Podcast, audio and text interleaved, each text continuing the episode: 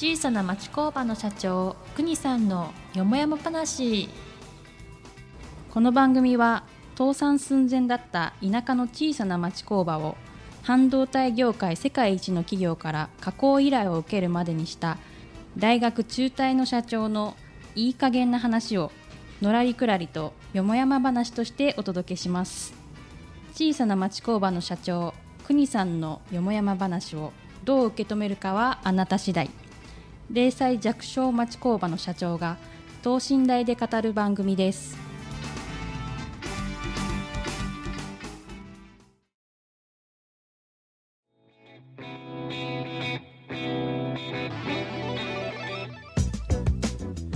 こんにちは。静岡人大学学長の石川です。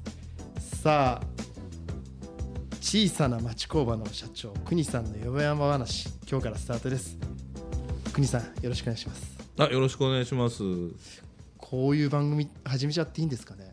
ねえ何を喋ればいいの？ですよね。いや私もあの普段からですね国さんにはお世話になっているんですけどもなんていうんですかね普段通りの会話をねうん。ぜひしてで僕はいつもあの、まあ、国さんって言ったり、まあ、大石社長って言ってるんですけど本当にねいろんな話聞かせてもらってるので僕だけもったいないじゃないですか、いやでも大概私の話は、はい。あのまあ年寄りからの受け売りで全部、ですよね。うん、ほとんどね僕の人生ねはい。パクリなんで、なので僕もパクらせてもらう。うんまあおまあ人間っていうのはさ、い。やっぱ生まれてね、はい。えーその赤ん坊思いがって生まれたのが、一丁前のことを言うようになったとしても全部パクリじゃんね。ですよね、うん。だって自分から開発なんかできない、無理無理無理。無僕の今の現業やってることもねほとんどパクリばっかだよ、本当ですか？うん、じゃあまずですね、ええ。今日の記念すべき第1回目が、はい。そのパクリパクリっておっしゃって。るんですけどもそもそもこの国さん。はい。はい。国さんの自己紹介っていうのをテーマに今日は1回目いきたいと思います、はい。どうぞよろしくお願いします、はい。じゃあ国さんあの自己紹介ね改めて。はい。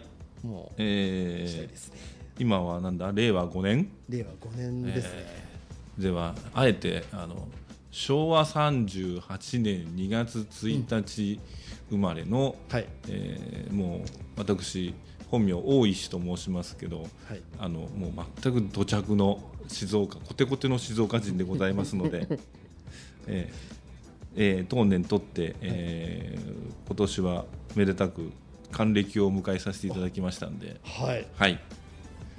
えーまあえまああの生まれも静岡市今はね駿河区になってますけど、まあえー中田本町と言いまして、うんはい中田本町。ね、知ってる人は知ってると思うんですけどね、まあ本当に一面田んぼしかなかったような。えあそこがですか？そうですね。ー。我が家から石田の通りが見えたぐらいですからね、そうなんそれぐらい何にもない、うん。もっと言うと日本平に登夜日本平に登っていく車のライトが見えましたからね。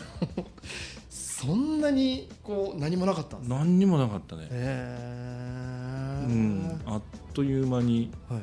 ね、住宅街になっちゃいましたけど、うーん。だから僕らはもう本当によく、ね、いあの稲刈りが終わった田んぼで遊んで、はい。そこの農家のおじさんに追っかけ回されて。いいですね。そんなような幼少期を、幼少期を、えー勉強はほとんどしません、してなかったんですか？うん、全然わかんない。そうですけどね。全然わからない。あそうですね、え。えスポーツとかはやってなかったんですか？うーん中学まではね、はい。野球やってたんだけどね、はい。成長痛に悩まされましてね。ああのね小学校卒業するときに147センチしかなかったのがえ？中学卒業するときに173センチあったんで、3 0 センチ弱。じゃうんそうそうそうそう。は成長痛に悩まされて本当にね歩けないぐらいまでかかとが割れるとかね。あそんなにですか？もう切ない切ない、へうえ、ん、まあそんな、ん。そんなだからまあそうだね。勉強いつも言うんですけど勉強もはい。どうだろあうちねだから多分場所分かっちゃうからあれなんだけどうちの中学ははい。当時ね530人ぐらいだから、うん一一学年ね。だからもう50人弱の10クラスそう11クラス12クラスあります。12クラスですか。で僕のね、うん。一番えっと要はなんだ学年順位？はい。一番最最最、えーなんだろう悪かった学年順位が、はいこれまずいなと思って、はい。だけどほらあの頃ね親にハンコもらわなきゃなんないんだよね。言えないですよねなかなかねそういうのってね。はい。でででもうもう明日持ってかなきゃなんないじゃんね、はい。でとうとうしょうがない出して母親に「もう東京タワーになっちゃった」っつって言ったら「なんだねそりゃ」って言うから。はい「ん？333番」って言って。はい。そ したらで もううちの母親は非常にあのお勉強のできる方だったらしいもんですから、はもう本当怒りきれなくて。えでもさね東京タワーそんな悪くないじゃないですか、うん。言うほど。でそれをねまたはうちのおふくろがね夜飯食ってる時に父親にまあまあ告げ口ってわけじゃないんだけど、うんうん。全くこの人はどうのこうのって始まって、はい。でで何番なんだって言うから、はい自分でいないよって言うから「ん？だから東京タワー」って言ったら「だなんだその東京タワーっていうのは」333番って言ったら、まあ、うちの親父も親父なんだよね「おめえよく東京タワーが333メーターって知ってんな」って言われて。でその次に言ったのが「なんだまだおめえの後ろに200人もいんのか」って言われて 案外ね、そういうので救われてきたんですよああ、うん。えじゃあお父さんはすごくか寛大な方だったんですかねそう考えると。そうですね、うん。厳しいには厳しかったけど、はい。はい。なんだろうね。まあそうこの間ねなんかでねうちの娘とね、はい。娘とっていうか誰かと話してるのを娘が横にいて、んああそうだよね、今うちのお父さんもそうだよね。って、まあまあうちの娘にしてみれば今のね石川さんに聞かれたのうちの彼女にとっておじいちゃんのなんだけど、うん。それこそ、ね、今じゃさ子供が酒屋にその一升瓶もらい行くなんていうのはねちょっとやばいかもしれないんだけど、うちの親父ももう本当昔から一升瓶抱えて飲んでたような人だったから、はい。で本当に歩いて23分のところに酒屋さん昔ってええ。いう酒屋さんっていうのがあったんでそこへなくなると「おいもらってこい」って言われて。でね一升瓶まあまあ小あれ小学校23年生の頃じゃなかったかな、はい。なんか持ち帰ようと思って、はい。全部み要はまあ落としちゃったの。一緒升瓶そのものを、うん。はいはいで当然もう割れるよね。割れますね。で全部道に一升くれちゃったのね。はい。でしょうがないから正直に、はい。まあわ落としちゃったってうん言ったら、もうどっちからやると思うじゃない、思いますよ。ねえ。はい。あほうか。じゃあもう一回もらってこいって言われて。おだからねすごくね、うん。よくわかんないんだよね どどっちだかね。うん。なそんなような。そうかと思うとね、こうまあ亡くなってもう24年経ちますけど、はい。まあ仕事に関してだとか特に厳しかったのは時間かな。時間。約束事、はいはい。大事ですようん、ねそういうことだけはね非常にそのなんていうのかな、うん。厳しかったっていうのかな。あ一番面白かったのはねうちねそういうわけでね、酒に関しては非常に寛容なんですよ。ー寛容だったっていうかね、うん。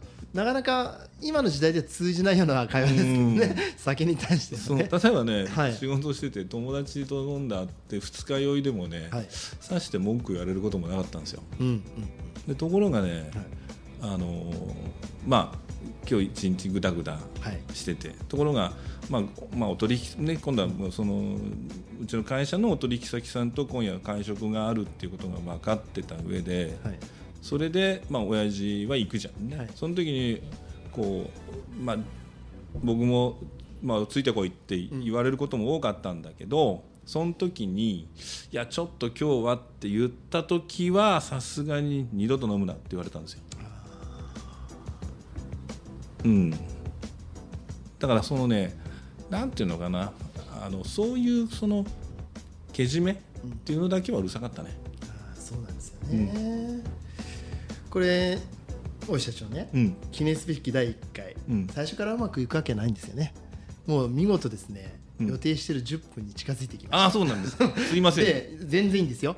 でこの自己紹介のこの回は、うん。パート2を続きにしましょう。あぜひね。はい、これね、まあ、自己紹介だけでも多分10話ぐらいいきそうな感じがするんですけどでもなんか今すごく教えてもらったのはなんかこうメリハリっていうかやっぱりあのお父さんからすごくそういういい意味合いでの今の大石社長があるのってそこの原点をちょっとあの聞けたような気がしました。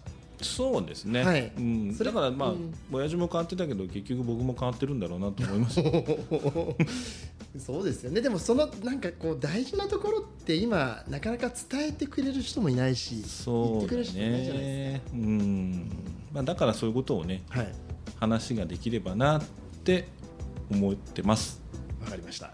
ではですね、あのー今回まずこの第1回目、えーこの大石社長国さんの自己紹介だったんですけど、これ深いので次回にまたねあの継続したいと思います。えー、国さんありがとうございました。はいありがとうございましたはい、あの小さな町工場の社長国さんの嫁山話をどう受け止めるかはあなた次第です。0歳弱小町工場このですね社長の飾らないトークをよろしければぜひ次回もお楽しみください。ではまたよろしくお願いいたします。ありがとうございました。ありがとうございました。